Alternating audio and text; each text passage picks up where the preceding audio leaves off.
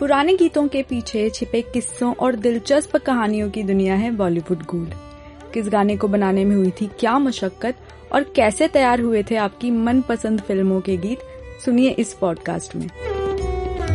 Bollywood gold film संगीत की अनकही कहानियाँ। आपने फ़िल्म दाता के गाने तो ज़रूर सुने होंगे।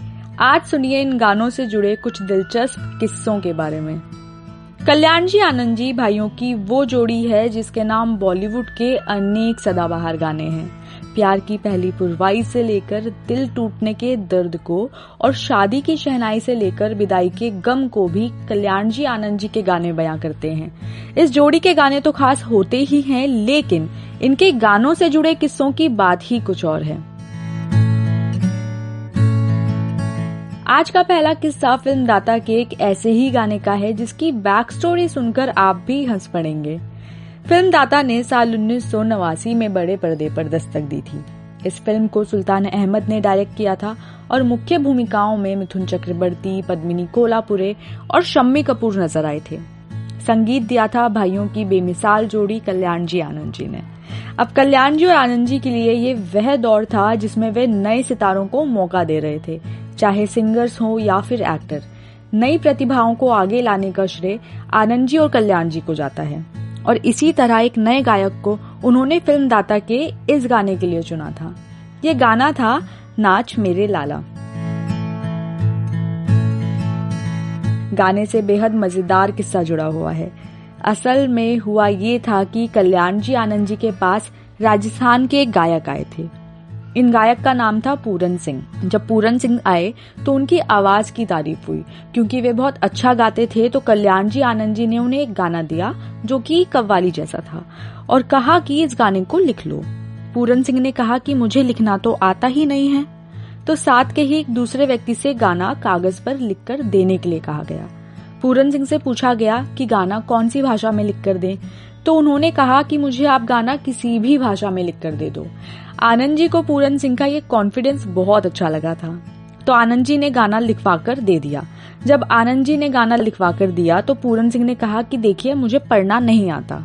इस पर उनसे पूछा गया कि, अरे, आपने ये क्यों कहा था कि आप मुझे किसी भी भाषा में लिख कर दे दो? अगर आपको पढ़ना ही नहीं आता है तो किसी भी भाषा में लिख कर दिया जाए, आपको कैसे पता चलेगा? तो पूरन सिंह ने कहा कि, बाबूजी, आपने मेरी पूरी बात नहीं सुनी। मैं बोल रहा था कि आप मुझे गाना किसी भी भाषा में लिखकर दे दो, मुझे तो पढ़ना आता ही नहीं है। ये सुनकर वहाँ बैठे लोग हंस पड़े थे। इसके बाद कल्याण जी, आनंद जी ने कुछ सोचा कि अब कैसे उनसे गाना गवाया जाना है तो इसके लिए उन्होंने ये गाना उन्हें रिकॉर्ड करके दिया और फिर उनको याद भी करवाया। अब गाने में कहाँ रुकना है, कहाँ नहीं, ये सब उन्हें सिखाया गया था। इस गाने को पूरन सिंह के साथ साथ नलिन दवे और सपना मुखर्जी ने अपनी आवाज़ दी थी और इस तरह रिकॉर्ड हुआ था फ़िल्म दाता का ये गाना। फ़िल्म दाता का ये तो हुआ मज़ेदार किस्सा। अब बात करते हैं उस गाने की जिसने आनंद जी की आँखों में आँसू ला दिए थे। ये गाना था बाबुल का ये घर बहना। वो गाना जो पत्थर को भी मोम कर दे।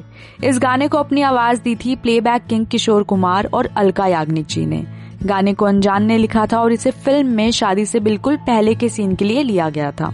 ये एक बेहद ही इमोशनल गाना है, जिसे आम दिनों में भी सुना जाए तो मन रुआसा होने लगता है।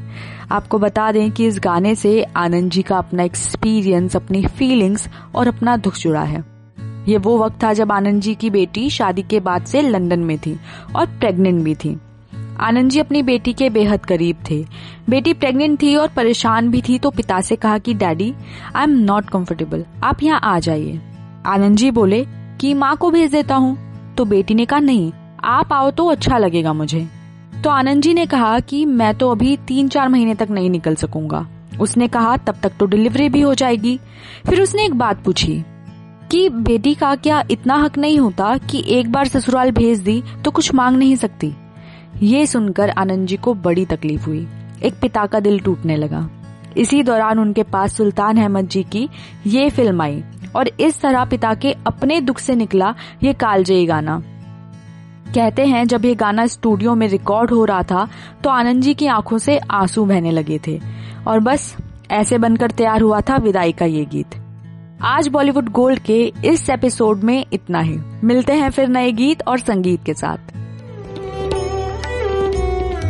बॉलीवुड गोल्ड फ़िल्म संगीत की अनकही कहानियाँ।